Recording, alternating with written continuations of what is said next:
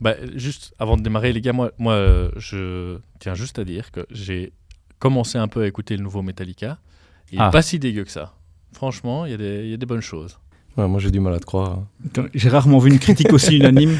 Je n'ai pas encore écouté, mais de tout ce que j'ai lu, personne ne kiffe ce truc. Mais bon. Bah, franchement, c'est une Personne... erreur. Ah ouais, personne n'aime? Ah, moi, j'ai moi, j'ai déjà vu des bonnes critiques et je trouve que franchement, il se défend bien. euh, voilà. Est-ce qu'ils doivent encore revenir? Moi c'est surtout ça ma question, tu vois. Est-ce qu'il faut encore Mais C'est devenu un peu à la mode de taper dessus. Oui, Tout à fait. Oui, oui, C'est vrai. vrai. C'est vrai. Un jeune groupe euh, ferait ce qu'ils font et tout le monde dirait waouh, ça, Ouais, c'est la nouvelle révélation. C'est pas mal. Tu m'as mis à nu, euh, Jacques. Je suis, je dévoilé. C'est exactement En le fait, je profil fais, de Je le Max. fais juste dans la mode. euh, je suis tout le monde. Je tape dessus comme tout le monde. Bon, ben les gars, j'espère que tout le monde euh, a bien euh, wheelé euh, ses petits bras, euh, sa petite bouche là, parce qu'on est parti pour un, un bon épisode. Hein. Ah, Yes. Yes. Petit cake, grande discothèque. Le podcast qui casse des bouches.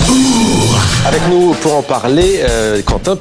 On est avec Maxime. Bonjour, c'est Maxime. Je vous demande d'accueillir Jonathan. Oui, avec Raphaël. Quatre consonnes et trois voyelles, c'est le prénom d'un. Oh ta gueule.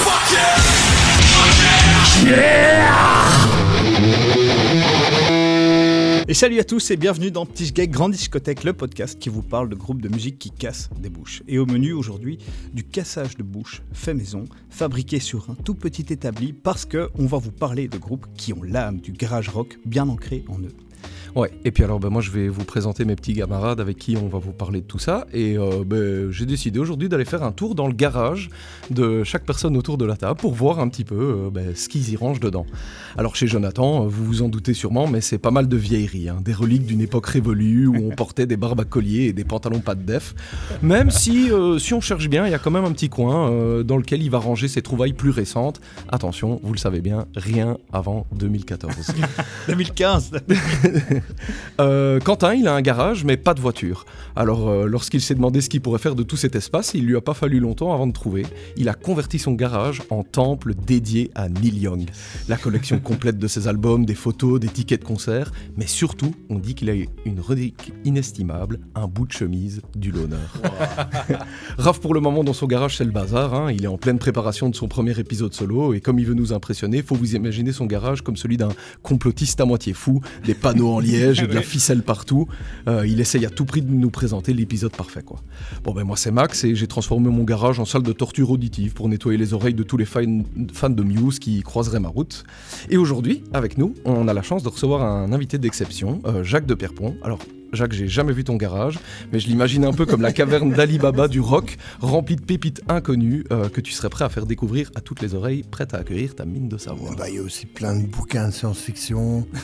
des- Depuis le déménagement aussi, des, encore des, des- des caisses carton avec plein de, de vinyles flamands dedans. Et, enfin voilà.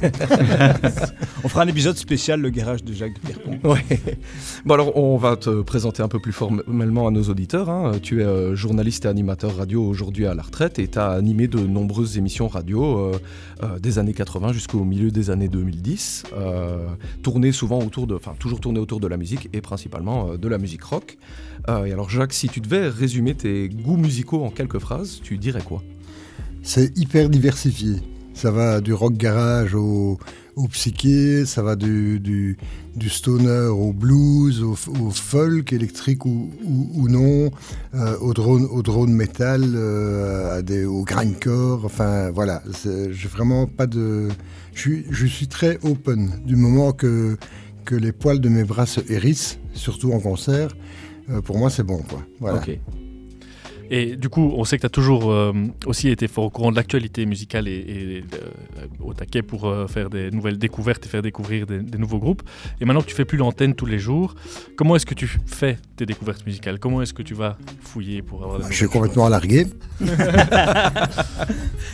enfin, au niveau belge, oui, mais là, là vu qu'il y a le podcast Film c'est du belge, bah, je me tiens au courant. On me tient au courant aussi. Ça, c'est quand même bien d'avoir le, réseau. Puis je suis tout le temps sur les bandcamps euh, des, des, groupes et toujours fourré dans, des concerts euh, style Magasin 4, euh, Rockrill Mont, euh, Rockrill Charleroi, etc., etc. Quoi. Mais c'est clair que euh, au niveau international, c'est c'est pas du désintérêt, simplement quand, quand, quand tu n'es plus au cœur de l'information, au cœur du chaudron, ça, devient compliqué tout seul chez soi. Au début, oui, on essaye de, se maintenir à flot, et puis, euh, et, puis c'est juste pas possible. Quoi. Alors Jacques, quand, on t'a appelé pour euh, te proposer de participer au podcast, on t'a demandé de quoi tu avais envie de parler. Et tout de suite, tu nous as parlé de, ton idée de parler de groupes qui ont l'âme garage, l'esprit garage, mais qui font pas du rock garage. Est-ce que tu peux nous expliquer pourquoi ce thème est venu tout de suite pour toi? Ben, le, comment dire, le, rock garage stricto sensu, quand on s'adresse aux, gardiens du temple, c'est grosso modo 1964-1969. Euh, il y a euh, une grammaire, euh, une esthétique, des choix d'instruments à, respecter profondément. Et, forcément, ben, c'est comme le hardcore pur et dur. À un certain moment, le, genre atteint vite ses, limites et, la génération suivante ne fait que copier la première.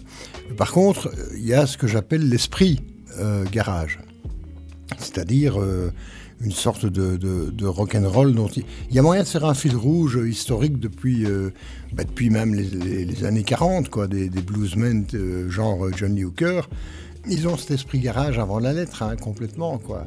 C'est rough, c'est sauvage, euh, on s'embarrasse pas de, de, 24 pistes, on enregistre un peu n'importe comment, euh, en fonction des moyens du bord. Euh, et puis ben, cet esprit garage, c'est on le retrouve dans, dans, le punk, le, comment dire, le rock garage initial, c'est une réaction au fait que les, le rock and roll primitif a viré variété. Roy Orbison et compagnie.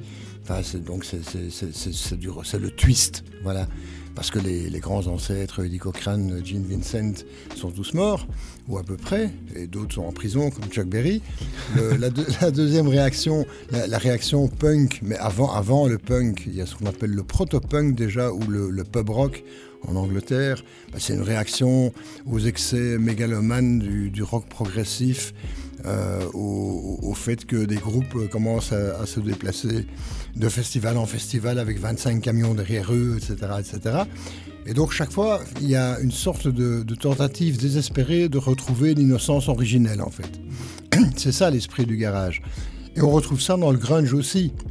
Enfin, une partie du grunge, parce que le grunge est une étiquette euh, je veux dire, euh, est-ce qu'on met Pearl Jam ou Alice in Chains et Soundgarden sur le même plan que Nirvana et Modoni, par exemple Mais Nirvana et Modoni, clairement, leur référence, c'est le rock and roll de garage des années 60, mais aussi le, proto-hard rock du début des années 70, façon, façon Black Sabbath, par exemple. Et donc euh, Cobain a été dans, son journal, a écrit, ben, on est quand même peut-être la première génération où on peut aller au concert ensemble avec ses parents. donc, voilà. Et donc, euh, et puis ben, la dernière réaction, c'est euh, à, la, fin des années 90, début euh, l'an 2000, le Revival Garage, euh, qui, a représenté évidemment le groupe le plus connu étant, étant les White Stripes, par exemple, qui, renoue ben, avec les enregistrements en deux pistes, avec le mono, avec les pochettes en noir et blanc, parce qu'il y a aussi toute une esthétique là derrière. Et donc l'esprit garage, c'est très subjectif. Dans les années 90, des groupes pré-stoner comme Monster Magnet ou euh, néo-psyché comme Brian Johnstone Massacre, quand on les voit sur scène, on se dit waouh, ils ont l'esprit garage. Euh, Nick Cave, euh, au début, à l'époque de Birthday Party, punk furieux, bah, il y a, y a, y a l'esprit garage.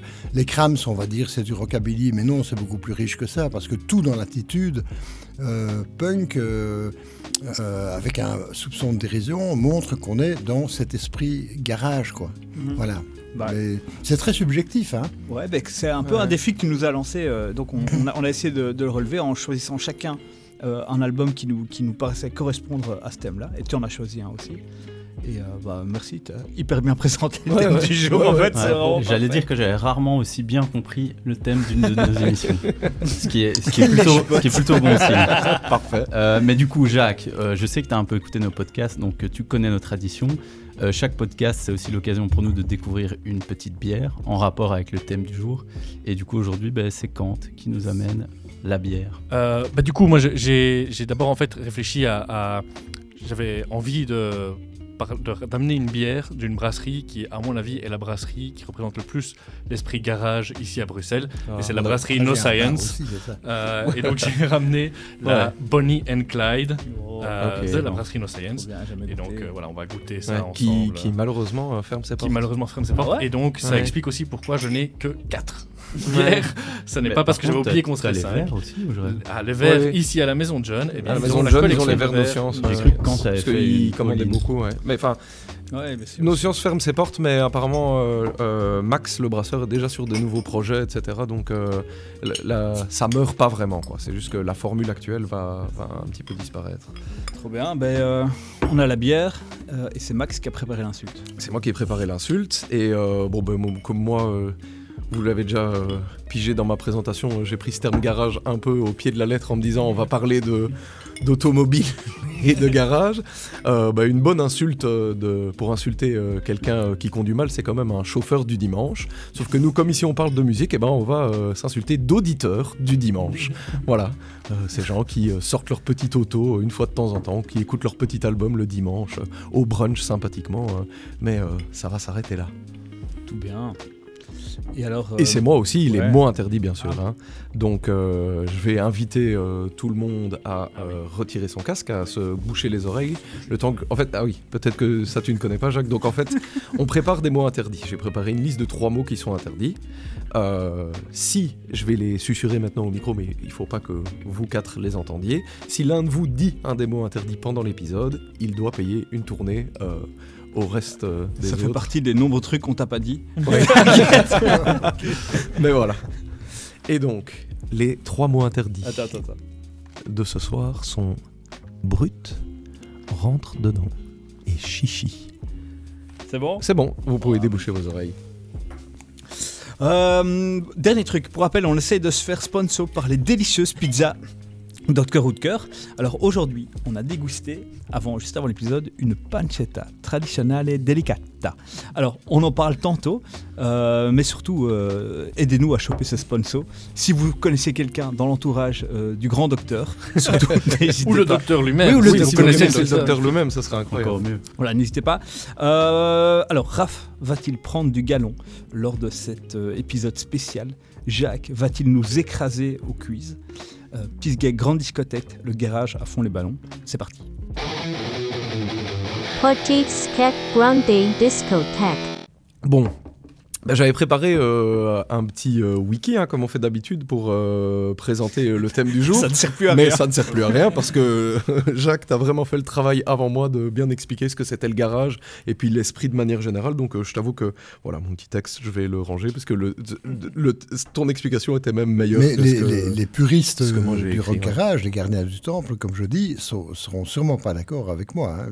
Voilà. Non, non, Attends, mais mais je- on oui, adore oui. être Pour pas moi, d'accord avec des gens. Flaming Jovis, c'est c'est du rock garage. Les C'est du rock garage. En Ouais. tout cas, dans l'esprit. Oui, oui, tout à fait, tout à fait. Mais euh, c'est vrai que... enfin, voilà. Oui, et puis il y a la bagarre de dire aussi, est-ce que ça commence euh, dans les années 50, est-ce que ça commence dans les années 60 Euh, Il y a un peu euh, les gens qui sont pas d'accord là-dessus, effectivement, mais, euh, mais voilà, euh, c'est vrai que tu l'as bien résumé en disant que, bah oui, moi j'ai dit, hein, je parlais de, c'est un peu la British Invasion aussi, hein, qui arrive euh, aux États-Unis, et tous ces ados qui veulent faire de la musique, mais qui n'ont pas les moyens d'un Beatles, d'un d'un Kings ou un Ouais, truc qui comme écoute ça. Gloria de Dem, Wild Thing, des Voilà, Trogs, euh, Satisfaction des Rolling Stones, Ouais, ouais. tous ces trucs-là. Oui, quoi. oui, et moi j'avais noté pour la, la petite anecdote, hein, c'est Louis Louis des Kingsman qui n'a été enregistré qu'avec un seul micro.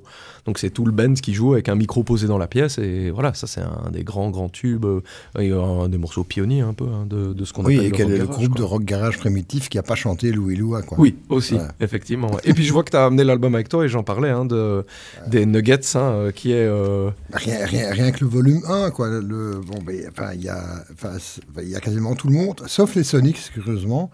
Euh, Il y a les Standals, il y a les Seeds, les Barbarians, Count Five, euh, Amboy euh, Dukes, etc. Ouais, etc. alors pour voilà. rapidement expliquer, donc euh, ce dont on vient de parler, là c'est une compile qui s'appelle Nuggets Original Artifacts from, from the Psychedelic Era.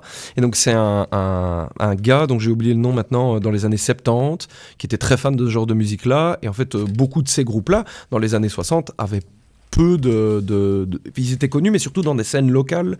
Euh, c'est pas des groupes qui, qui avaient des, des grands succès euh, mondiaux. C'était l'underground de l'époque, C'est en ça. fait. Et donc lui, très fan de ça, a fait euh, cette Bah, et le compile-là. gars, c'est Lenny Kay, Ah, le voilà. guitariste de Patti Smith. Voilà, c'est ça.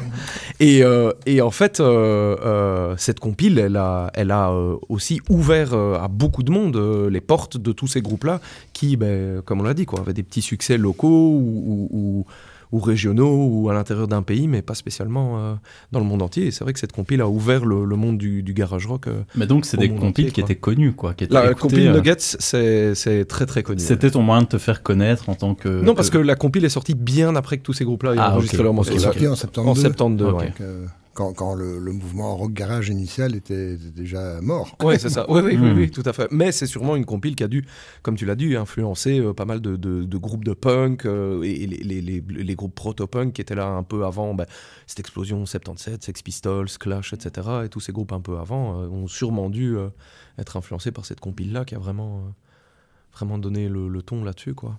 Mais donc voilà. Mais donc nous aujourd'hui, on parle pas de ces groupes-là, on va plutôt vous parler des groupes euh, qui, qui gardent cet esprit vivant euh, à travers euh, bah, différents styles de musique en fait. hein. Yes.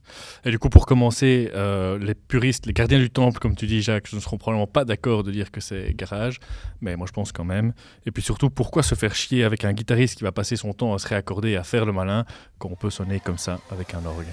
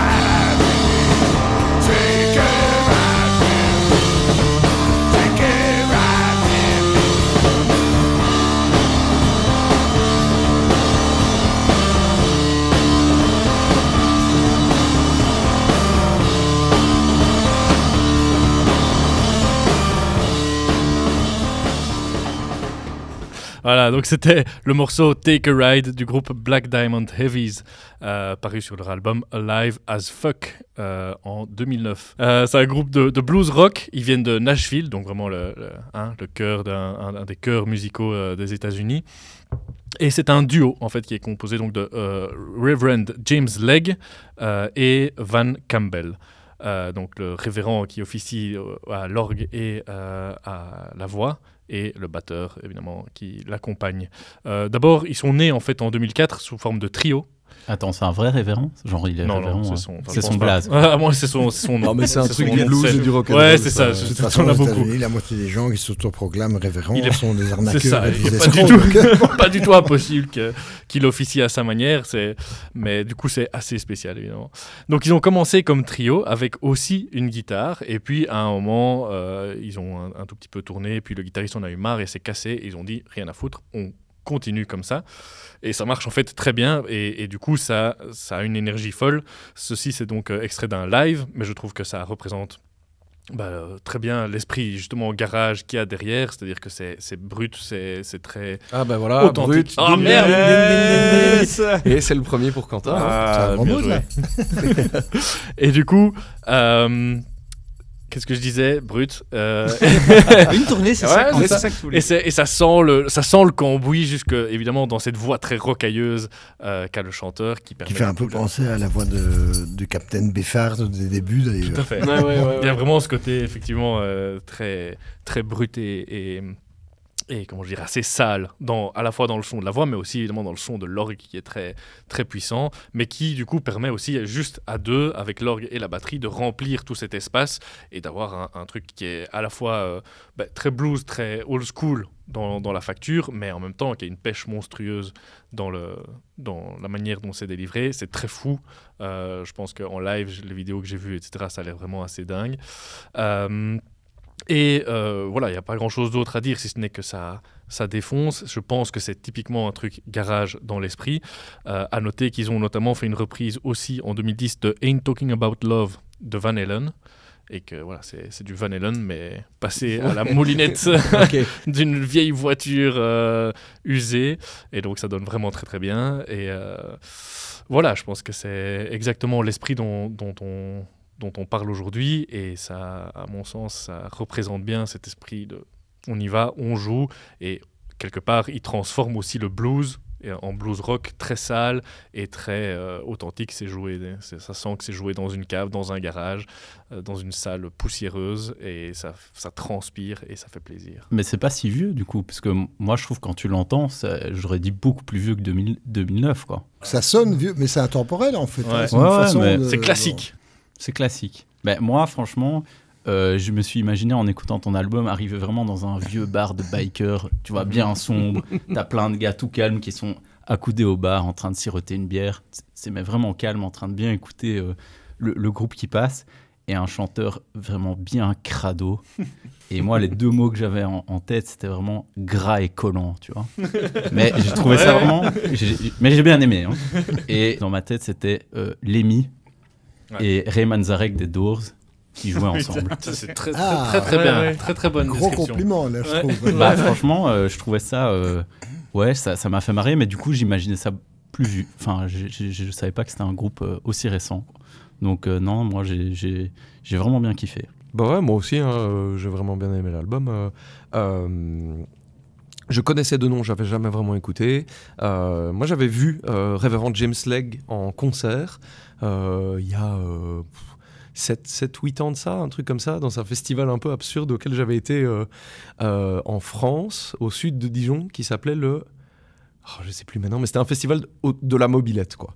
Donc en gros, à la base, le, toute l'idée, c'est juste plein de gens qui viennent avec plein de mobilettes folles, etc. On avait été avec mon père, on avait chargé une camionnette remplie de mobilettes euh, et on a fait des tours de mobilettes tout le week-end euh, dans, dans, la campagne euh, de, de, du centre de la France. C'était très chouette. Et les soirs, il y avait des concerts et il y avait notamment, mais du coup là, parce qu'il a, en fait, il, je crois qu'il a des projets solo en fait aussi, Révérend James Legg, et donc je l'avais vu à ce moment-là. Et par contre, comme ça fait longtemps, je peux plus vous dire s'il était tout seul avec son orgue ou si euh, s'il était euh, euh, accompagné d'un batteur aussi sur son projet solo. Et alors moi juste il y a un truc sur l'album euh, si je dois faire mon auditeur du dimanche Mhm. et être un peu embêtant mais plaisir. moi il y a un ou deux morceaux où on rentre, on est plus dans une euh, un côté un peu Tom Waits des débuts comme ça, euh, très jazzy, euh, jazz blues. Et cela, moi, j'ai un peu moins aimé. Je préfère le, comme l'extrait le, l'extrait qu'on a écouté ici, où c'est vraiment plus blues rock, euh, rentre dedans. Les trucs où il essaye de faire un, un, truc un peu plus calme, ça me plaisait un peu moins, quoi. Moi, j'aime bien, moi, j'aime bien, j'aime bien quand c'est calme, avec justement cette voix rocailleuse, Ouais. etc. Je trouve ça passe vraiment bien. Moi, il y, a- il y a une question que je me pose, c'est il a quel âge ce, ce révérend? Déjà, c'est Euh, tout. je, écoute, je, co- je connais pas son âge, mais c'est pas un vieux gars, quoi. Ouais, parce qu'il a, il, moi, j'imaginais vraiment un, pas un papy, mais tu vois, il a une bonne, il a un, un solide coffre et tu te dis. Ouais, mais euh, enfin, tu vois, c'est comme Tom Waits. Ouais, Oui, Tom oui, Waits, non, a ça euh, mais je toujours, veux dire- quoi. Ah ouais, c'est ça. Dès ses- son premier album, il avait 22 ou 23 ans et il avait déjà cette grosse voix, quoi. Mm. Bah, c'est les débuts Brené euh, dans sa prime jeunesse à l'alcool de contrebande, ça explique des choses.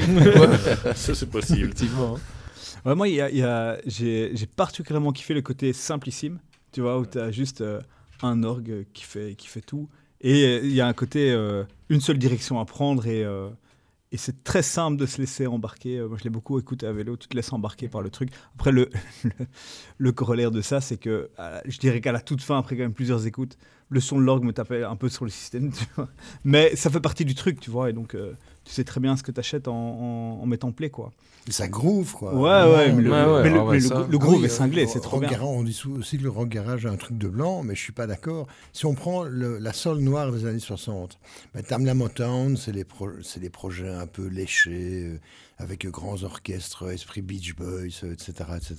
Puis à côté de ça, il y a des labels plus petits comme Sax Records, où là, on retrouve cet esprit euh, garage, mais au niveau du, du rhythm and blues euh, black. On, retrouve cet esprit qui est d'aller euh, sur un truc très direct, beaucoup plus dirty, assez simple, et voilà. C'est une petite parenthèse. Mais c'est vrai qu'ici, le batteur amène plein de... Moi, je trouve que le jeu, le jeu du batteur amène vraiment plein de grooves euh, sur l'album. Quoi. S'il avait un... Ils sont... Il est très fluide dans la manière dont il joue de la batterie, etc. Je crois que un... tu prends un batteur et tu mets un batteur un peu plus carré, euh, tu vois. Euh, là-dessus, tu n'as vraiment pas le même effet. Quoi. Ça, c'est sûr et certain. Pourquoi cet album-là, en fait, aussi, quand Pourquoi un live et pas genre un Moi, alors, d'abord parce que c'est l'album avec lequel j'ai découvert. Ok. Et je trouve que tu as l'aspect live fait que ce côté euh, très direct est évidemment forcément beaucoup, directement là. c'est live et, c'est enregistré. Euh, il n'y a, pas, a pas de fioriture, il n'y a pas d'overdub, il y a oui, c'est ça. une batterie, un orgue, un gars qui chante et c'est tout. Et donc je trouve que ça, ça transmettait bien cet esprit-là. Mais c'est effectivement aussi avec ça que j'ai découvert. Et du coup, voilà, et du coup sur album, c'est bah, tout aussi sympa, mais il y a bah, comme souvent avec le live, tu as un petit cran en dessous en termes d'énergie euh, d'énergie brute. Et à mon avis, c'est un, un, groupe qu'il faut voir. Euh, en tout cas, on sent qu'il n'y a pas de Pro Tool en dessous de la scène. Il n'y a pas de Pro Tool, il n'y a pas d'autotune non plus. Euh, non, mais très bonne découverte, franchement. Ouais. Petite skek grande discothèque. Eh bien, on va un peu changer de style. Je vous propose de retourner dans votre garage et d'allumer votre vieux radio cassette. J'ai une bonne vieille cassette à vous, à vous passer pour vous emmener sur l'un des sommets du rock indé euh, américain. I'm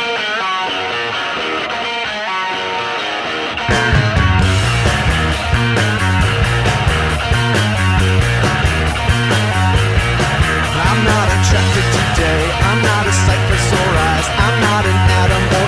I'm just a nervous young thing. Hear my voice I sing. My willow bend and then break. The cradle break and I fall.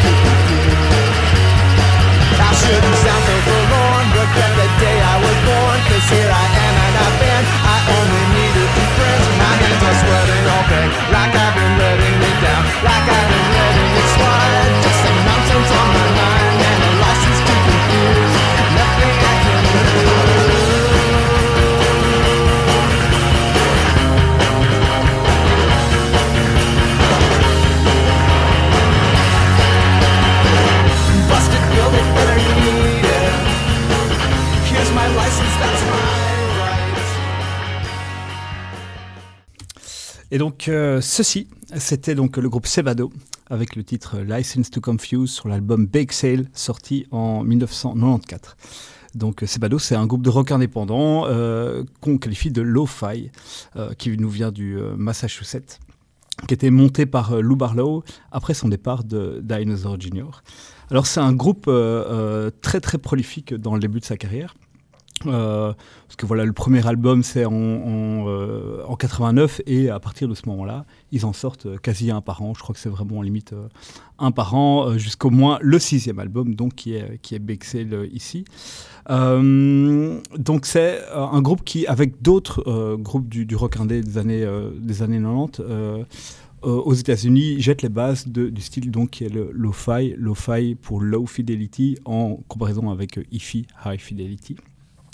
Euh, c'est quoi le principe? En gros, c'est euh, enregistrer un peu coûte que coûte, peu importe le son, peu importe la, qualité. On enregistre souvent sur des, des lecteurs cassettes euh, deux ou quatre pistes. Euh, on s'en- fout un peu. L'idée, c'est de, juste enregistrer ce qui, nous passe par la tête Et il y a un truc qui est marrant aussi avec eux. c'est une anecdote que j'ai lue, toi, tu vas peut-être pouvoir m'aider, Max. C'est une anecdote que j'ai lue quelque part, mais je pas je suis pas parvenu à trouver une interview d'un des mecs du groupe qui confirme, mais manifestement, euh, tout au début de leur carrière, en tout cas, euh, quand, le, premier bassiste était là, l'idée c'était de, se réunir uniquement pour enregistrer. Et chacun composait un peu de son côté et euh, ils se réunissaient uniquement pour, pour, voilà, pour réquer en fait. et donc, c'est entre autres pour ça que j'ai choisi cet album-là pour cet épisode, pour ce côté voilà, lo-fi, l'urgence à la production, et un jeu bah, en fait hyper libéré, euh, pas, pas trop calculé, euh, pas grand-chose à faire du, du, son et on fonce quoi. Et aussi surtout pour la qualité incroyable de cet album, qui comme je le disais est vraiment le, bah, ouais, un des sommets du rock indé des années 90. C'est donc c'est le sixième album et c'est en fait un grand classique du, rock. Quoi. 15 titres, euh, il y a vraiment euh, ce côté euh, tension, parfois mélodique, mais aussi pas mal de dissonance. On, on, oscille souvent entre des tubes, des, tubes qui, sont, qui restent toujours quand même respectueux de la philosophie du, rock indé, et des morceaux un peu plus dans l'introversion aussi, et à la recherche du son un peu qui qui dérange. Euh, cet album-ci a un son un tout petit peu plus produit que, que les autres. C'est notamment euh, grâce ou à cause le changement de bassiste. Donc euh, Eric Gaffney s'en va et un, et un autre bassiste un, tout petit peu moins porté sur le lo-fi et un peu moins noise arrive. Et en fait c'est marrant parce que, parce que sur cet album, pas pour la première fois, mais il y a vraiment plusieurs tubes qui sont, allez, qui, qui dépassent un peu la, barre, je trouve, du, du côté un peu rock indé.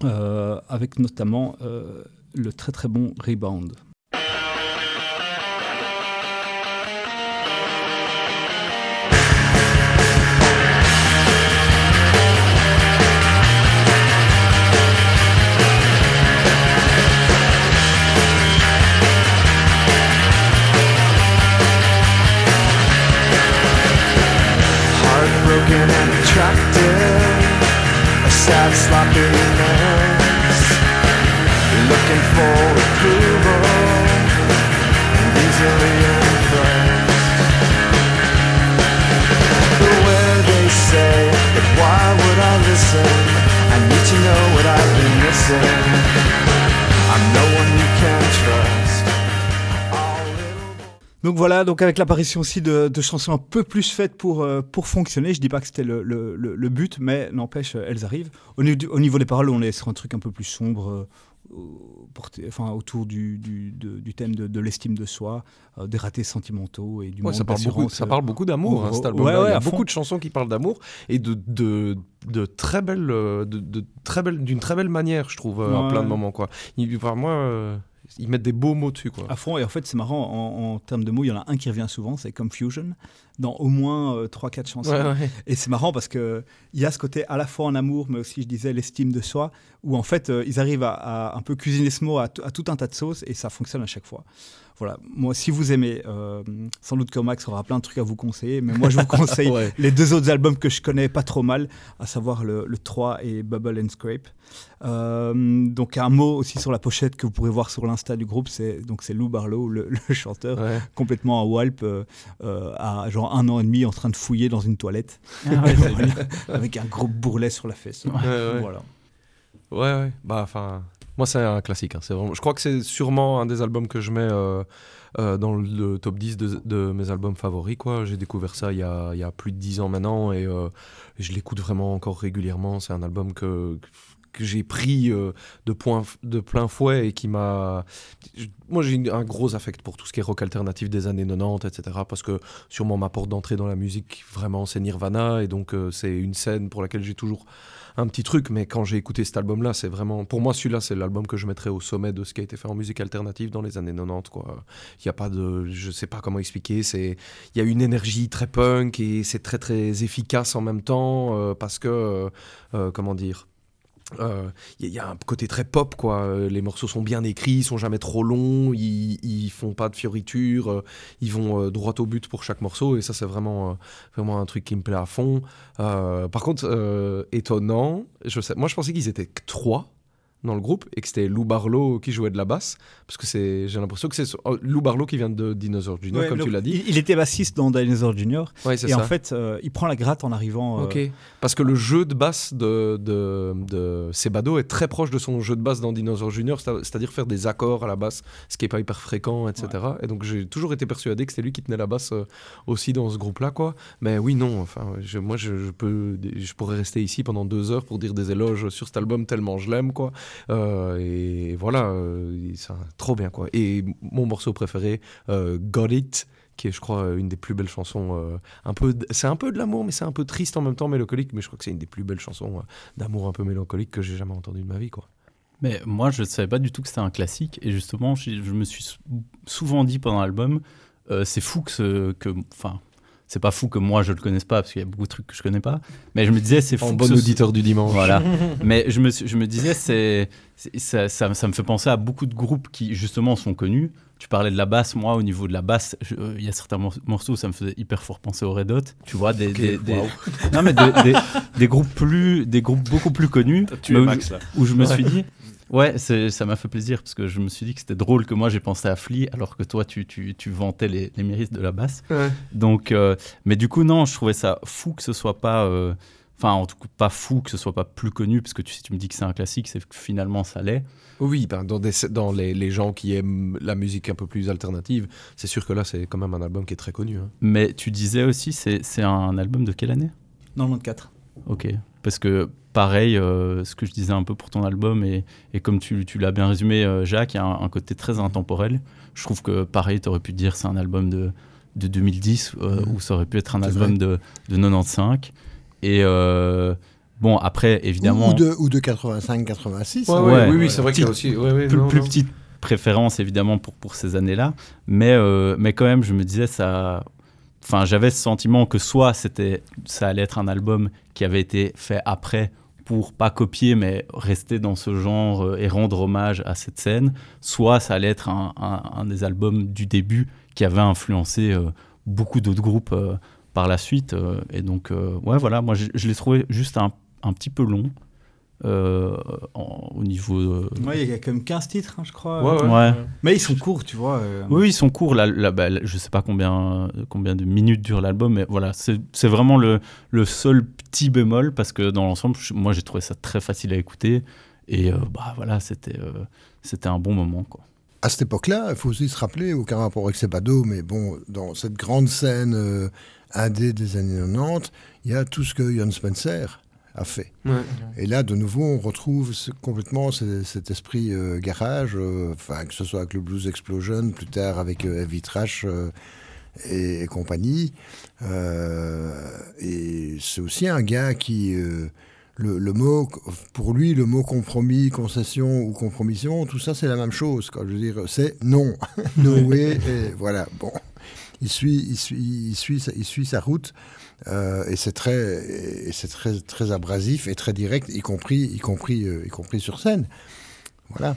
Bah, moi, j'ai ouais, j'ai vraiment beaucoup aimé euh, Sebado, je connaissais aussi un petit peu.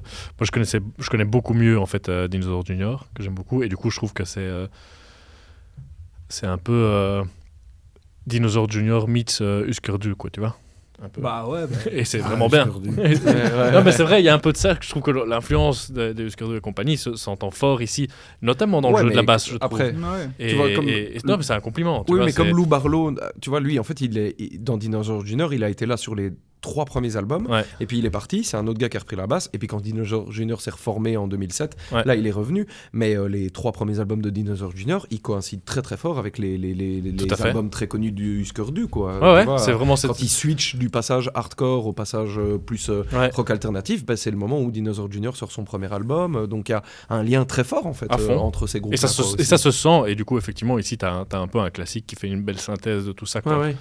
Yes, mais content que ça vous ait plu. Ouais, ouais.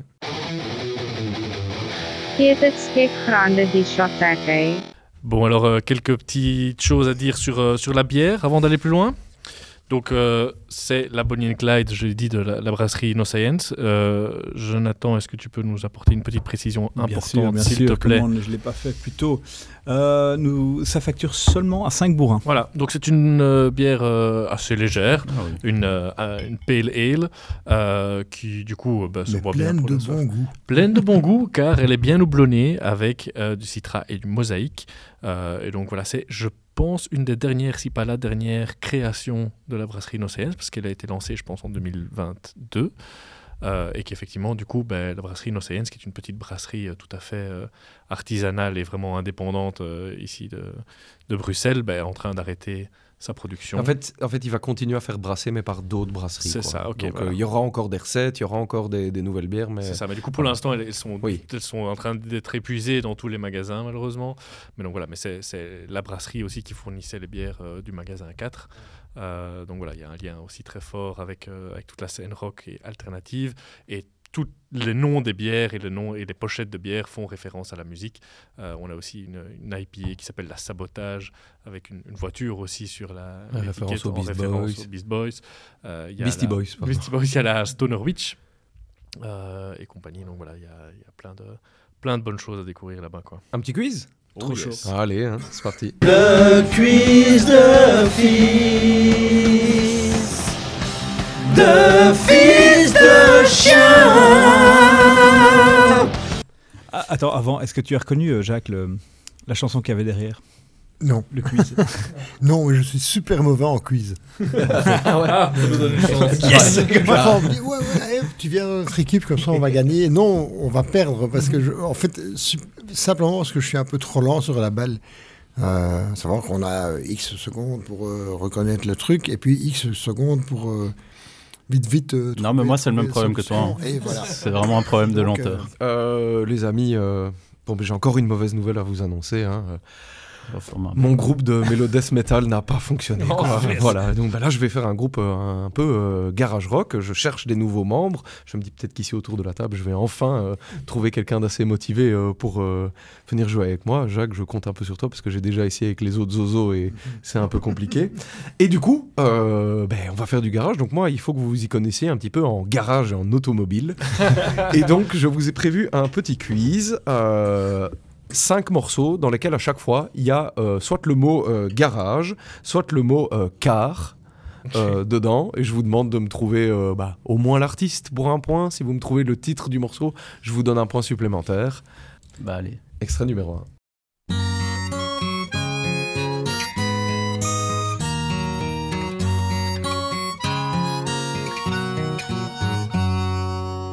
I've got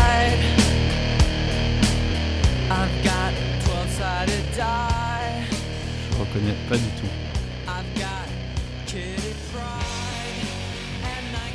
Mais ça a l'air d'être un, un groupe que Max aime beaucoup. en fait. Ben, J'aime que cet album-là. Ah, C'est pas Weezer hein, Et ben c'est bien Weezer, effectivement. Un point pour Jonathan. Euh, le titre, personne ne l'aura, c'est- euh, à mon avis. C'était In the Garage. ah voilà. Euh, voilà. In the Garage, where I feel safe, euh, etc. etc. Euh, Bien ben, joué, Jean. un point pour Jonathan. Euh, ça, c'est avec Cars dedans. Et c'est. Le morceau s'appelle Cars, Non, ouais. c'est pas. Bien joué. Un point pour Raph, le morceau s'appelle Cars. Ouais, c'est vrai. Et c'est. Non. c'est- Non, c'est pas Human. quelque- Non, C'est quoi c'est pas. Il y a pas Human dans le nom. Presque. Tiens, Human presque. League Non, Non. c'est pas Human League. non. Euh... Ah, je sais plus. Mais il y a le son Human dedans, quoi.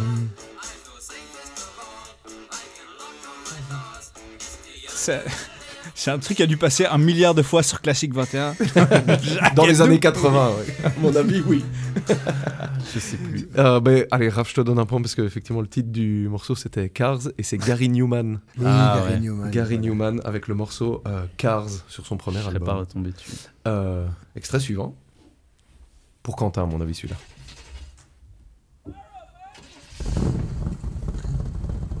Lilian.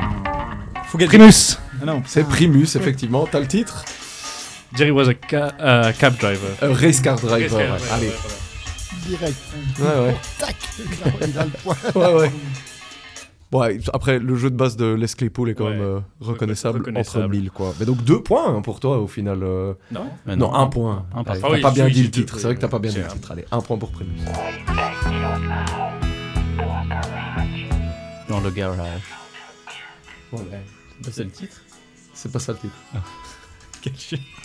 It wasn't very large. There was just enough room to cram the drums in the corner over by the Dodge. It was a 54 with a mashed up door and a cheesy little lamp. With a sign C'est le on plus the dur, front hein. said Fender Champ and a second hand guitar. It was a Stratocaster. C'est euh, Frank Zappa. Euh, Ah. Le titre serait euh, Joe's Garage.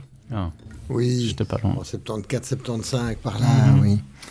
Voilà. Et enfin le dernier, qui, qui est sûrement celui-là, le plus facile de tous. Peter Ivaca.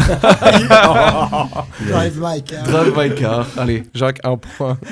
effectivement. Et c'est effectivement euh, Drive My Car des Beatles. Euh, Jonathan Bah, C'est c'est deux- points de garage. Ouais. Eh ben, Jacques, tu nous as pas menti. tu n'es pas super fort en quiz. Non, ben non, non. Il y a aussi un truc super intéressant, c'était Hey Gibb de Donovan, où il chante, euh, ben voilà, euh, je roule en, Chevrolet, en Chevrolet, j'espère que ce coup-là ça va marcher. Évidemment, c'est toujours des histoires de drague. Puis, ben, ça marche pas avec la Chevrolet, donc il, pa- il- il passe à, à une autre bagnole, et euh, donc à, à chaque couplet, un nom de bagnole différent. Ah, Et pas mal. ça. C'est en, en 66, époque euh, Sunshine Superman, quand Donovan commence à Ouais. s'électrifier un petit peu. ok. Et c'est un morceau qui est, qui, est, qui est passionnant et très drôle.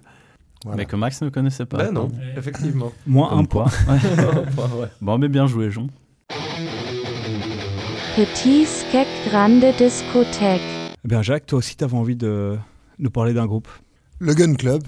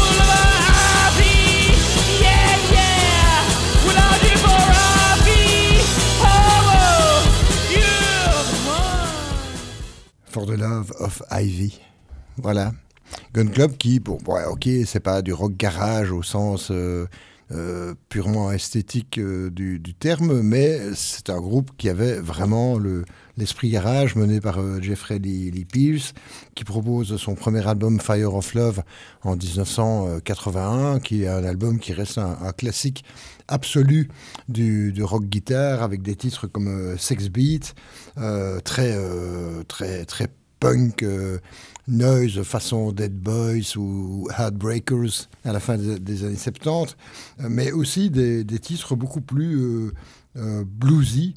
Euh, par exemple, une reprise de Robert Johnson, euh, arrangée par Jeffrey Lee Pierce, euh, Preaching the Blues. Et puis il y a une chanson que j'adore parce que, en fait, quand les gens sont honnêtes dans le rock, ils n'hésitent pas à, à rendre hommage aux aînés qui les ont influencés.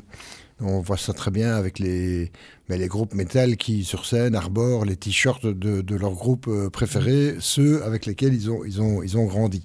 Euh, à l'in- à l'inverse, on a euh, des, des gens euh, qui, euh, qu'on peut soupçonner de ne pas être tout à fait honnêtes, comme euh, Oasis qui dit les Beatles, c'est qui ça en fait? Ouais, Par exemple, ou PJ Harvey qui dit que Patti Smith ne l'a jamais influencé, ce qui est quand même un peu difficile à, à, à- à accepter. Euh, voilà. Mais donc, euh, ben, le Gun Club, euh, lui, ben, il rend hommage euh, dans un titre à euh, Poison Ivy, la guitariste des Crams. Ouais. Voilà. Et les Crams, bon, on va dire, c'est- c'est c'est rockab, oui, mais c'est rockab avec un esprit complètement, complètement rock garage, à savoir qu'ils ne respectent pas la grammaire classique du, du rockabilly traditionnel. Ils vont, ils vont beaucoup plus loin dans, dans, dans une culture Ouais, les populaire Crèmes, c'était des, et c'était de- des qui, gros. qui remonte euh, aux années 50, diggers 40. d'albums, quoi. Ah oui, oui, c'était des collectionneurs. Et donc, voilà.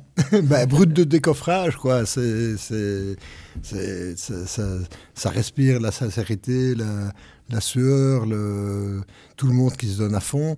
Le- la, la chanson a été co-composée d'ailleurs par Jeffrey Lee Pierce et Kit Congo Powers, qui est aussi un, un personnage euh, intéressant de, de l'époque, qui a aussi joué avec les Crams, qui a, qui a fait, qui a fait plein, plein, plein d'autres choses. Ouais, dans Et- et dans Kid- cet esprit Kid Congo garage. Powers, il a joué avec le Gun Club, non euh, Ils ont, il a joué. Ouais, euh, à un certain moment avec le, avec le Gun Club. Bon, évidemment, il, lui et Jeffrey Lee Pierce, au niveau caractère, c'est un peu chien et chat, etc. Donc c'est souvent comme ça dans les. Mais il faut, faut Oui, surtout Jeffrey pas faire. C'est un sacré caractère, apparemment. aussi. Oui, Enfin, mais il faut surtout pas faire attention à ce genre de truc. Oui, non. sinon- Oui, non, tout à fait. Euh, moi, je, moi, je connaissais pas du tout de Gun Club. Et, euh, et du coup, euh, j'ai été voir euh, vite fait sur Wikipédia. Et il y a un truc qui m'a interpellé, c'est dans la section Past Members. Il y avait un nombre euh, fou de, de, de past members, apparemment. Mhm. Donc, je sais pas qui sont ces gens, euh, que- quelle influence ils ont? Est-ce qu'ils étaient de passage ou est-ce qu'il y a eu. Enfin, je me suis imaginé un peu des histoires folles, style euh, ça a changé 14 fois de line-up. Ou... Et donc, euh, je sais pas si toi, tu, tu connais l'histoire qu'il y a derrière euh, du du fait qu'il y a eu Je tant pense, de que, je pense que Jeffrey Lee Pierce, c'était quelqu'un avec qui il n'était pas très facile de, de, Hmm. de On travailler. appelle un auditeur Voilà. du dimanche. C'était, c'était pour, enfin, pour l'avoir rencontré une fois en interview, euh, c'était euh, qu'est-ce qu'on a souffert? enfin, c'est pas qu'il était méchant, il est, mais il est très renfermé, introverti, euh, ténébreux. Il exigeait que le studio soit plongé dans, dans le noir absolu. Il avait son chapeau texan de cow-boy à baisser sur les yeux et en plus il baissait la tête. Donc, euh, et il répondait par yes, no, yes, no. Donc, intérêt à avoir un solide, client. avoir un solide stock de questions. Et donc, euh, le, oui, c'est quelqu'un de un écorché vif, euh, vraiment. Et donc, j'imagine que, que travailler avec lui sur la durée, c'est pas, ça doit pas être, ça devait pas être évident du tout. C'est lui qui est, qui- En fait, Gun Club, c'est un peu le projet de, de Jeffrey Lee Pierce, quoi. Oui, c'est lui. C'est lui c'est- qui qui- complètement lui. En tout cas, les, les trois premiers albums euh, sont, sont tous les trois euh, extraordinaires d'intensité. Ouais, ouais, oui, oui, oui. oui euh. Quels que soient les gens avec qui il travaille, d'ailleurs, ça change pas, ça change pas grand-chose. Puis après, à partir de 86-87, enfin, il va faire justement un, un album quasi de, de blues sous son nom, Jeffrey Lee Pierce. Puis il va, il va, il va reprendre le nom de Gun Club, mais pour des, des productions beaucoup plus pas easy listening, enfin, enfin, oui, easy listening en, en termes d'underground euh, féroce, c'est-à-dire un peu plus, un peu plus calme, euh, un peu plus, un peu plus bluesy, notamment pour le label français New Rose à la fin des années 80. Et euh, un des grands admirateurs de, de Jeffrey Pierce, c'est un autre personnage qui n'a pas un caractère facile non plus, c'est Nick Cave, qui a, qui a rendu, qui a été l'initiateur d'une série de disques hommages à Jeffrey Lee Pierce euh, après, après sa, sa- sa- sa disparition. À savoir que Jeffrey Lee Pierce avait laissé euh, derrière lui plein de morceaux inachevés. Ah ouais. Et Nick Cave s'est un peu retrouvé dépositaire de, de, ses, de ses archives et il a fait appel à plein d'autres euh, musiciens divers et variés pour faire ces, disques de les Jeffrey Lee Pierce Sessions. Il y a, eu trois, volumes quand même en, CD avec plein plein de gens différents. C'est vraiment intéressant d'é- d'écouter tout ça. Bah, moi, je trouve que c'est un album qui, qui reste facilement en tête. À la seconde écoute, t'as chaque morceau qui, que tu, quand tu le réécoutes, tu, tu, tu le reconnais assez vite. Tu as déjà un peu les, tu les, les, riffs ou les, les, refrains qui te, qui te reviennent assez facilement en tête. Euh, moi, j'ai trouvé ça vraiment cool, ce, ce, mix un peu, euh, un peu punk et blues. J'ai l'impression que moi, en tout cas, j'avais jamais entendu euh, euh, quelque chose de vraiment similaire. Il y a une des tracks, euh, c'est Cool Drink of Water Blues, que j'ai trouvé vraiment, vraiment, elle est vraiment marrante, quoi, cette chanson. T'as- elle est très blues, forcément, comme son titre Qui est l'indique. aussi un traditionnel adapté par Jeffrey Lee Ah ouais, voilà. Et bah ça, j'ai trouvé vraiment ça. Ouais, je sais pas, celle-là, elle reste bien en tête. J'avais envie de la remettre à chaque fois et tout. Donc, euh, non, très chouette, euh, très chouette découverte pour le coup. Bah ouais, moi c'est euh, le Gun Club, c'est un groupe que je connaissais juste de nom, tu vois, genre le truc que tu peux lire dans, plein de trucs, mais où j'avais jamais, je m'y étais jamais vraiment intéressé. Bah, très chouette découverte. Enfin, euh, j'ai beaucoup aimé euh, le côté très léger de, du, de- d'un, blues avec pas trop d'effets, des guitares presque clean. Et, et même un peu parfois ro- rockabilly, quoi, tu vois.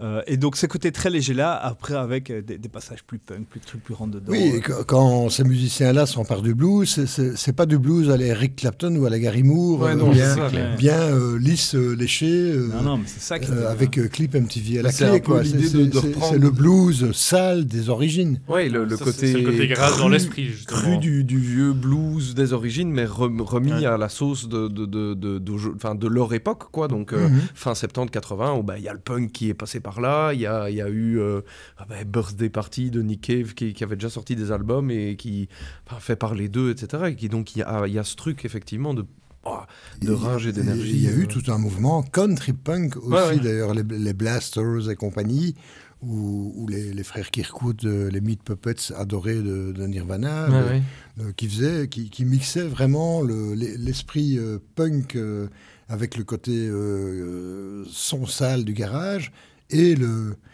Et, et, et le- la country, euh, Mm, parce, ouais, parce qu'ils venaient de là, ils venaient, ils venaient du Middle West, et, et- Ouais, parce que ça et- reste- ce sont leurs racines. C'est la culture de beaucoup de monde aux États-Unis, Mhm. effectivement, hein, aussi, la country.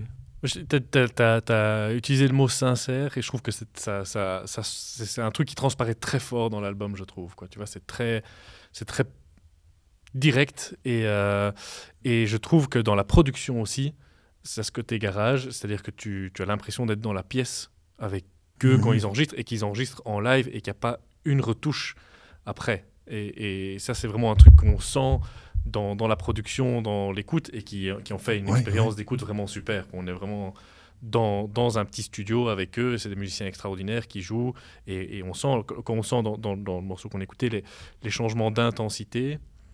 C'est pas deux pistes différentes, c'est le, c'est le musicien qui change d'intensité et on sent, on entend que c'est vraiment ce, ce travail-là. Et les jeux d'intensité super. sont vraiment hyper Ouais, forts. ils sont Enfin, très bien foutus. Sur le, le- le- donc le- l'extrait euh, qu'on a écouté, euh, For the Love of Ivy, il y a vraiment ce truc où ils viennent vraiment jouer calme, Ouais. calme, Et- calme, et, puis pour réexploser par derrière, et ils le font sur plusieurs morceaux. Euh, Ouais. Justement, Preaching the Blues a aussi très ce côté-là où ils vont vraiment descendre très très bas, puis remonter, et c'est vraiment, euh, vraiment ça.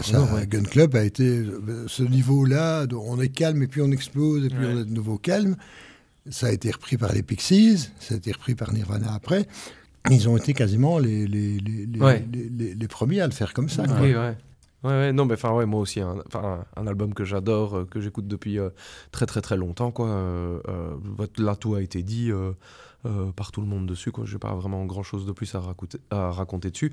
Moi, je sais qu'avec le temps, maintenant, je préfère le second, Miami, qui, Mm. qui est peut-être moins punk dans l'énergie, mais euh, et du coup, les, les je sais pas, les, les compositions prennent un petit peu une autre tournure et elle, enfin, c'est vraiment, euh, il est vraiment très très bien aussi. euh, je vous invite à écouter. À mon avis, il y a beaucoup de chances pour que vous accrochiez à ça. Petite Skek Grande Discothèque. Et si en fait, le heavy metal, c'était le nouveau garage?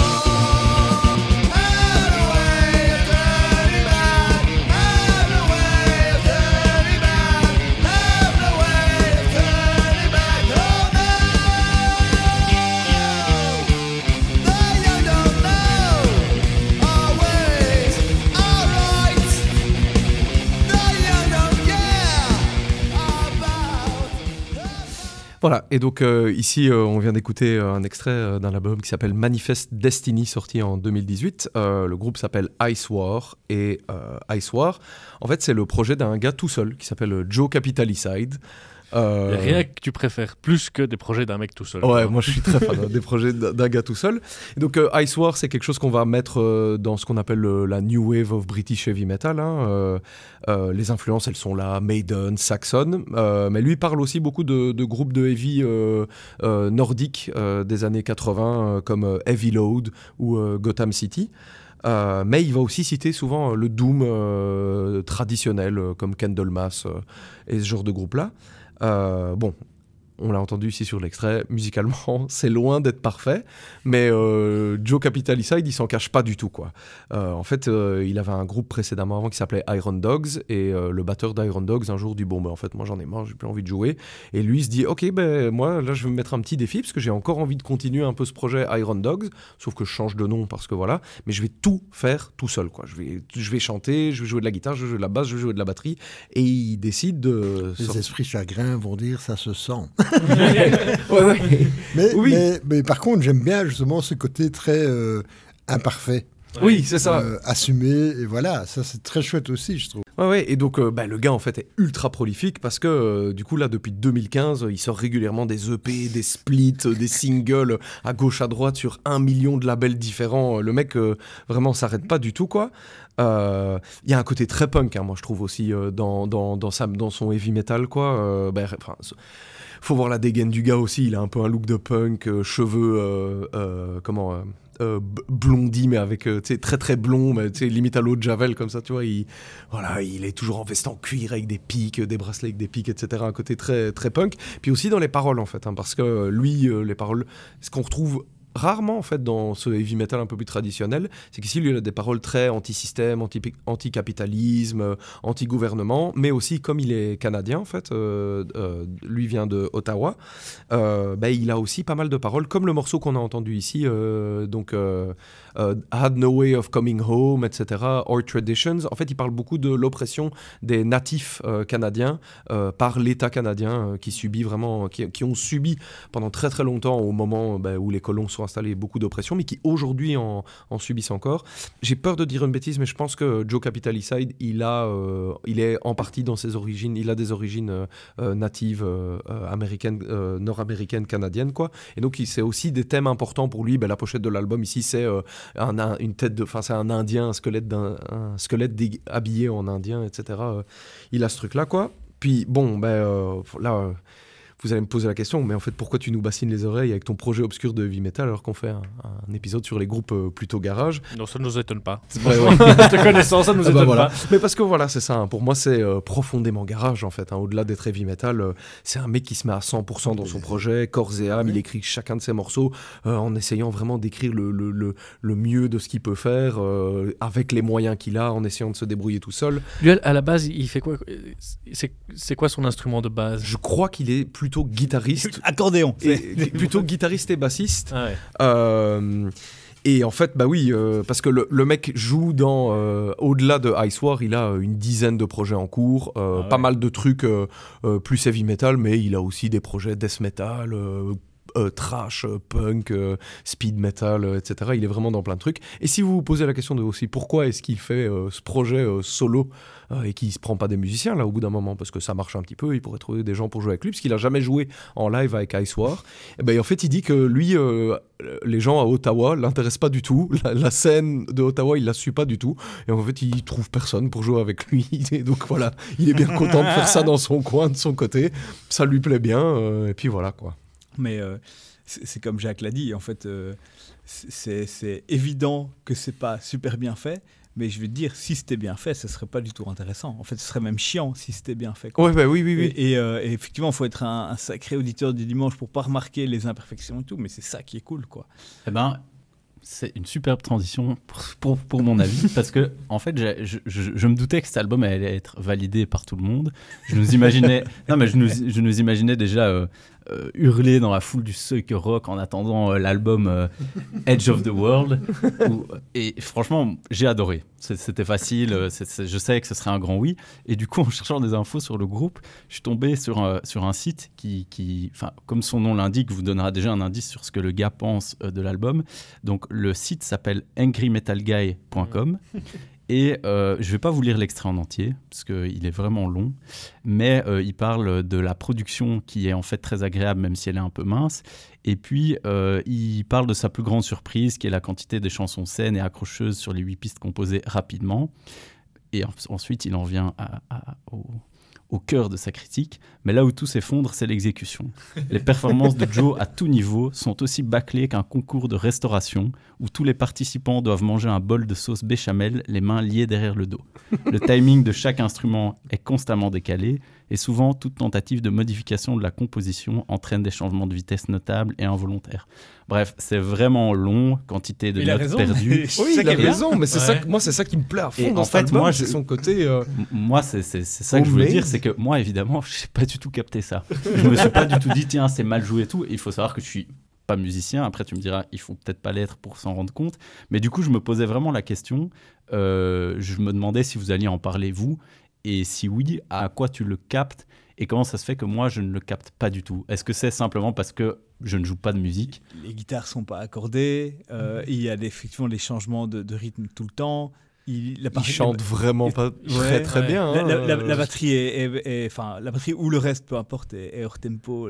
Est-ce qu'il y a plein d'autres grands groupes qui parfois font ça et personne ne dit rien Non, Non, c'est vraiment. ouais, euh, non. Non, parce que des, des chanteurs qui chantent pas très bien, il y en a Justement, tu d'autres. n'as- tu n- tu n'atteins pas le statut de grand groupe si tu n'as pas une technique un peu meilleure que ça en principe, tu vois. Je- je dirais que le il y a but plein, pour il y a chaque plein de groupe, c'est de moments, ne pas faire ça, Ouais, il y a plein de moments où c'est un peu dissonant et en fait c'est pas fait exprès, tu vois. C'est pas, c'est pas, Ah oui, c'est pas pour euh, pour faire un truc à part. Tu sens que c'est, c'est parce que le gars n'est pas tout à fait capable de faire mieux. Mais je trouve, je, je suis en fait, je suis assez d'accord avec la critique dans le sens où c'est bourré de bonnes idées. Tu sens que le gars, c'est un génie de, de la composition, quoi. Tu vois, tout ce qui, tout, tout ce qui est écrit est fait pour être un album parfait de heavy, quoi.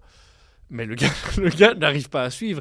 Mais, mais, mais c'est fait avec tellement de cœur et tu sens ça dans, tu vois, de nouveau l'aspect de la sincérité, tu sens ça tellement fort dans la manière dont, dont c'est fait, dont c'est délivré, que ça, moi ça, ça, ça donne, tu vois, ça donne de la bonne humeur, quoi. Je, vous relis un tout petit passage, parce que eh, y en a quand même qui sont très bons. Donc, sa voix est souvent sans vie, et quand ce n'est pas le cas, il se surmène et décroche encore moins de notes. De tout ce que l'homme n'aurait pas dû faire lui-même, les voix se dressent tête et épaule au-dessus du champ de maïs, prêtes à être fauchées. Non, c'est à la fois vrai et en même temps, effectivement, tu as le côté, ce charme du gars qui, qui juste fait un truc pour le toute faire la sincérité du monde. Lui, quoi. il y met, il y met, il y met tout son cœur et, et- et en fait, c'est pour ça que c'est Ouais. génial. C'est parce qu'on on, on sent que lui, il croit à fond dans ce qu'il fait. Et moi, c'est ça qui me plaît, en fait. Par contre, la règle Des de fois, dis- PZGD dit que quand deux types disent en même temps il y met tout son cœur, Ouais. vous devez une double tournée. Et toi, Jacques, t'as bien aimé du coup? Ah oui, moi j'aime bien justement ce côté un peu euh, bah, le- bancal. Euh, oui, presque, pre- presque bancal. Et puis, bah, tant pis, on, on s'en fout, on avance, en avant. euh, on va pas commencer à chipoter. euh, on sent, on sent qu'il n'y a pas un, qu'il y a pas un producteur derrière, quoi. Voilà. Ouais. Bah, quoique, quoique. euh, Euh, ce- Son tout dernier album, euh, il l'a fait euh, bosser avec un, un ami à lui qui joue dans des groupes un peu plus connus. euh, euh, Quentin me dira mille fois les noms. C'est ce mec qui est dans, derrière un milliard de groupes canadiens de heavy euh, euh, qui marche à fond, qui a fait des trucs un peu doom aussi, dont j'ai oublié le nom maintenant. euh, euh, qui est derrière Traveler, je crois, ou quelque chose comme ça. euh, euh, Enfin, ouais, voilà. Mais donc, je crois que le, le dernier album qui est sorti l'année passée est, vraiment beaucoup est mieux produit, quoi, parce qu'il l'a envoyé à son copain qui l'a mixé, masterisé derrière, etc. Mais euh, Oui, en même temps, il y a des producteurs qui savent, euh, qui, qui, qui vont pas émasculer le, le projet, qui vont pas trop le lisser. Des gens Oui, comme c'est ça, Jack, Jack oui, oui. Endino ou euh, Steve Albini, quoi. Voilà, Ouais, qui, ouais. qui, au contraire Mhm. vont, vont essayer de capter l'énergie brute, quitte à, enfin, à la ca- canaliser, mais sans l'amoindrir, en fait. Voilà. Le... Ici, j'ai l'impression que le gars, il a fait tout seul ça dans son coin. Ah ouais, ouais. Enfin, je, je ne sais pas, mais Oui, ça sent. aussi, oui, oui, oui, euh. Mais en même temps, il y a une telle euh, énergie juvénile, euh, tagada, tagada, euh, on y va, quoi. Ouais, ouais. Faudrait qu'on demande à Angry Metal Guy ce qu'il pense du dernier album un peu plus produit. Petite Skek Grande Discothèque. Bon, et du coup, les gars, la bière, qu'est-ce que vous en avez pensé? Ah ouais, c'est très très bon. hein. Euh, À l'odorat, est-ce qu'il n'y a pas de la menthe? Il y a une touche de Ah. menthe. Écoute, c'est pas annoncé. Quand, Euh, quand on, je- quand on la respire. Ah ouais, c'est vrai. Non, non, non. C'est à mon avis, c'est les houblons euh, qui qui dégagent ces parfums parce qu'elle est, elle est- bien houblonnée. Du coup, euh, à mon avis, c'est ça qui doit attirer. Mais Non? ouais. C'est bien validé. Et je trouve, euh, pour, euh, pour une, une en partie Citra, je trouve qu'il n'y a pas le côté too much. euh, Et ça, c'est bien. quoi. Ouais. Ouais, c'est vrai. Bah non, mais c'est une. Enfin, comme il le fait, il lui fait très bien. Je trouve ça, il est très fort pour faire euh, tout ce qui est pale ale, etc. Et ici, c'est- bah, c'est de nouveau euh, vraiment une bonne recette bien faite, euh, très bonne bière, quoi. Et alors, euh, Jean qui a sorti sa- son carton de pizza, donc je sais pas ce qu'il va encore non, nous mais dire. voilà, pour débriefer un peu la pizza qu'on a mangée tantôt, de- donc, je rappelle la, la traditionnelle les pancetta delicata de, de- du docteur, hein, docteur Rutger. Eh ben, je la trouvais docteur. vraiment bien. Oui, bah oui, oui. Mais il faut dire que tu l'as super bien cuite. Oui, mais c'est Ah, vrai je- qu'elle était bonne. c'est vrai. Non, je trouvais que la croûte, rien à redire. Et honnêtement, la pancetta, c'était bien. Ouais, ouais. Moi, moi, je pense qu'il y a, il y a que toi qui dois donner ton avis. Ça, ça devrait devenir ta chronique. Il n'y a pas de Ouais, problème, ouais. les gars, c'est comme vous voulez. Mais donc, ça vous a plu aussi Oui, c'était très Et bon. Euh, Nut- Nut- Nutri-Score C. C'est peut gentil, mieux c'est faire. gentil à mon avis encore. Et euh, voilà, et je vois que donc, euh, made, euh, enfin fait avec de la native oil, olive oil, donc euh, pas d'huile de palme a priori. Enfin, sauf si je Vérifiez tourne quand le, Vérifiez quand même Oui, tous les ingrédients. Non, je, je- Voilà. juste la devanture, mais voilà. Mais donc, euh, franchement, une bonne découverte. Mais merci, vieux. Raph, si euh, parmi tous les groupes, tu devais choisir celui qui représente le mieux l'esprit garage, hein, tu devais te mettre dans ton garage pour écouter ça dans ta vieille bagnole, qu'est-ce que tu voudrais écouter? Bah écoute, moi je pense que déjà tous les quatre vous avez, amené des, chouettes trucs. Moi j'ai un peu envie de, comme vous savez que j'aime pas trop travailler, de renvoyer la balle à Jacques et de d'abord lui poser la question est-ce que mes camarades autour de la table ont rempli le thème que tu leur as donné, c'est-à-dire est-ce qu'ils étaient bien garage dans l'esprit? Ah oui, complètement. Justement, pas, pas garage académique euh, au, sens, au sens restreint du terme, mais oui, l'es- l'esprit, l'esprit garage. Voilà, c'est. Donc, euh, je valide. Non, voilà. Mais je vais quand même vous répondre parce que euh, je, je mets évidemment l'album de, de Jacques hors catégorie, parce que c'est c'est son thème, donc forcément il était dans le thème.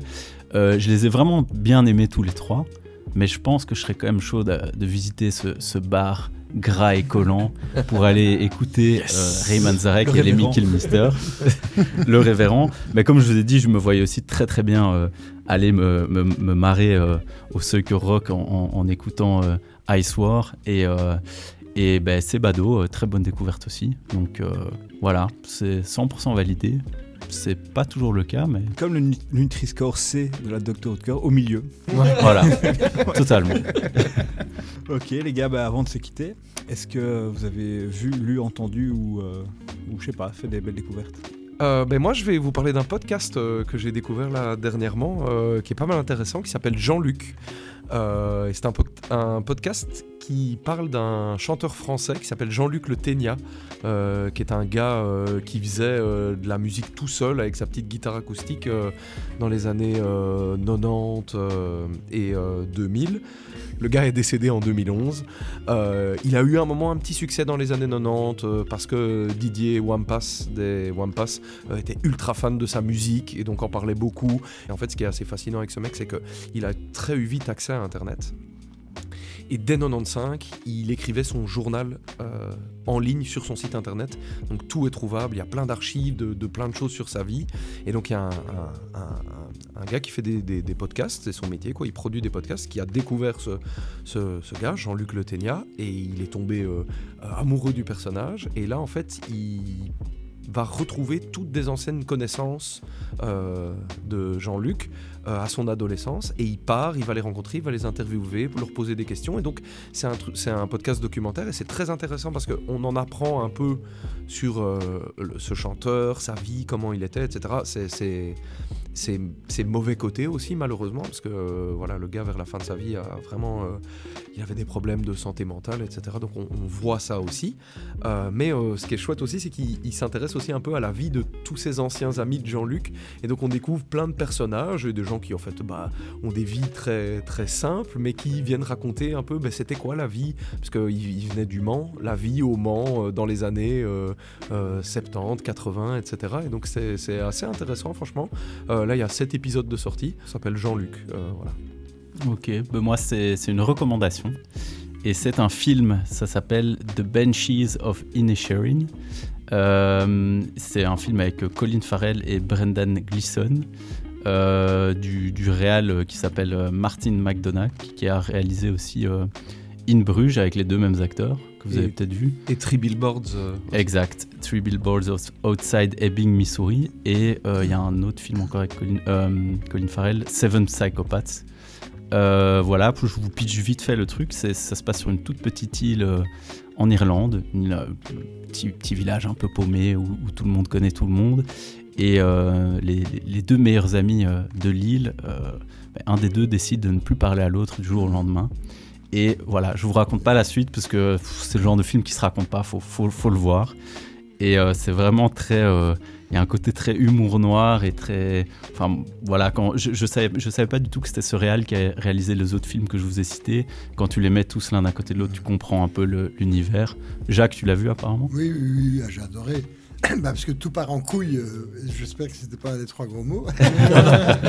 Mais le, pe- pe- pe- petit à petit, avec une incompréhension qui s'approfondit entre euh, celui qui veut euh, s'isoler et qui est prêt euh, à tout pour, pour s'isoler et pour faire comprendre au pot de gueule qu'il veut vraiment s'isoler, et puis l'autre qui clairement de plus en plus refuse de comprendre, pour qui donc, ben voilà, l'amitié c'est tu dois m'aimer. On en connaît tous des gens comme ça, Ouais, au secours clair. quoi. C'est comme le sparadrap du capitaine Haddock quoi. Ah, Mais c'est vrai, c'est un film euh, très émouvant parce que c'est un film, on- en tant que spectateur, on ne peut pas prendre parti entre l'un ou, ou l'autre. Tu, comp- peux sont- comprendre les deux en fait. On comprend les deux, et ils, sont, ils sont chacun dans, dans leurs excès propres, mais c'est un film passionnant. Je l'ai vu hier soir et c'était une belle claque. Ouais, mais il est dans ma, là, il est dans ma liste, faut absolument que je le voie. Très bien. Moi, vous parlez de l'album euh, solo d'un pote qui s'appelle Thibaut Dill, donc qui est un, un très bon accordéoniste ici à Bruxelles et qui a fait un album en juste euh, lui seul au piano. Et c'est vraiment très très doux, très très soft et très très bien amené. Je vous conseille, ça s'appelle Foutarque et ça tourne autour du, du thème de la, la mythologie grecque. Ok. Et c'est juste du piano C'est juste du piano. Pas de euh, chant, Non, euh, non, ok. rien que lui. c'est la mythologie grecque Foutarque, c'est pas Euh, les grec, euh, euh, scandinave, pardon. Ouais. Euh, pardon, scandinave, ouais. Et euh, c'est très cool, franchement, foncé, Foutarque de Thibaut Dill. Euh, moi, c'est aussi de la musique, mais c'est du, c'est du heavy metal. C'est le nouvel album du groupe Smolder, euh, Ah oui. dont j'ai parlé dans un épisode qui n'est jamais sorti. L'épisode de ce podcast. zéro. L'épisode Dans zéro. l'épisode 0, qui, voilà, qu'on a décidé de ne pas sortir. Celui qui Mais donc- durait deux heures et on buvait huit bières. Voilà, c'est ça. Mais du coup, le- l'album s'appelle Violent Creed of Vengeance et c'est c'est du, du heavy metal euh, actuel, quoi, mais, mais à l'ancienne, avec euh, une grosse influence Doom, Doom metal à l'ancienne aussi, avec euh, une, très chouette chanteuse euh, qui amène vraiment une, pa- une patte et une couleur très particulière euh, à l'album. C'est un leur précédent, j'avais vraiment adoré et celui-ci, euh, va dans des nouvelles directions et donc explore des nouvelles choses et donc c'est vraiment un, très très chouette album de heavy metal euh, qui, défonce et qui, est à la fois traditionnel et à la fois frais et donc euh, ça fait du bien.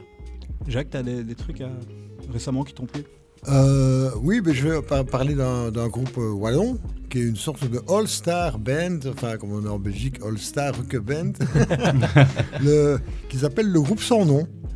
Euh, tout simplement, c'est un projet tout tout, tout, tout récent. Ils ont donné leur, bah, leur deuxième concert au magasin 4 euh, le- à la- à l'avant-veille, la soirée de clôture ou, ou- ou la- ou celle qui précédait tout juste. Enfin bref. Euh, et avant ça, ils avaient donné un, un- un- un seul concert à, à- à Mons. Et le groupe sans nom, ben, c'est la réunion euh, de la jungle, encore un, duo bon, ouais, ouais. qui a un solide esprit garage. Ouais. Dans le genre cinglé brutiste, euh, scéniquement parlant, même s'ils sont beaucoup plus convaincants en live que sur disque. Euh, et d'un côté, et Spagetta Orgasmond de l'autre, ce, ce groupe euh, Carolo qui dépend du, du rockrill et qui lui est plutôt dans le xème degré euh, humoristique de, de mélange de variétoches euh, italiennes avec des, des, des- des- looks de mafioso, mafiosi de, de, de- de dixième zone, etc. Et curieusement, le, l'association de, de ces deux groupes tellement différents l'un de l'autre, en tout cas d'un point de vue esthétique, mais qui sont très proches parce qu'ils sont, ils sont tous potes, etc., ça marche. Ça marche du tonnerre, quoi. Il y a vraiment une sorte d'hybridation complète. C'est très Ouais, drôle, ça, ça, Ouais, ça remue. Ils ont tout récemment ben, joué, un, ils ont fait un, un showcase au- à la maison, donc au, au Rockrill à, à Charleroi. Euh, et puis, euh, Et et là, puis ils ont voilà, encore on- rien on- sorti. Ils on ont pas la de, suite. de- de morceaux sortis. ou Non, non, non, il y a La Jungle a sorti récemment Oui, un album, Spaghetti Orgasmond euh, aussi. Faut essayer de les attraper en live voilà, quelque il y a- part. il y a- il faut les attraper en live maintenant parce que justement, c'est encore bon, complètement sincère, c'est encore tout frais. On sent qu'ils ils se cherchent encore, mais enfin, c'est ça qui est intéressant, je ouais, trouve, hein, ouais. c'est- de pêcher les groupes au début. Enfin, donc une sorte de, de super groupe, comme on disait dans le Ouais. temps, dans les années 70, que je trouve euh, ben, bien rigolo. Et, et j'espère surtout qu'ils vont pas changer de nom, parce qu'ils disent, oui, voilà, on cherche un nom. Je dis, mais faut pas chercher un nom, vous l'avez, votre nom, c'est le groupe sans nom, c'est tout, quoi.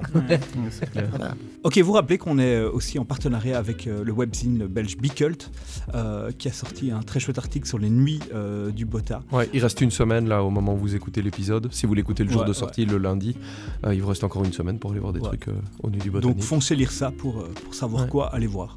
Euh, ben, c'est tout. On, il ne reste plus qu'à vous dire euh, merci à tous. Merci à toi, Ja- Jacques, euh, d'être venu euh, discuter avec nous. Ça nous Ah bah, fait c'est euh, bien gai. vraiment, vraiment plaisir. On espère que ça t'a plu.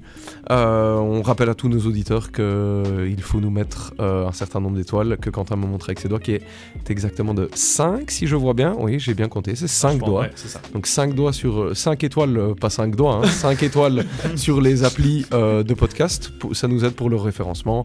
Euh, on, voilà, euh, partagez, continuez à parler de nous autour de vous, c'est vraiment cool. On a de plus en plus d'auditeurs et c'est vraiment agréable. On vous fait des gros bisous. Et on remercie encore la Maison de Jeunes. Et la maison de nous de accueillir. nous accueillir ici. hein. Yes. Merci Jacques, c'était vraiment très sympa. Ouais, merci beaucoup. Au revoir tout le monde. Ciao.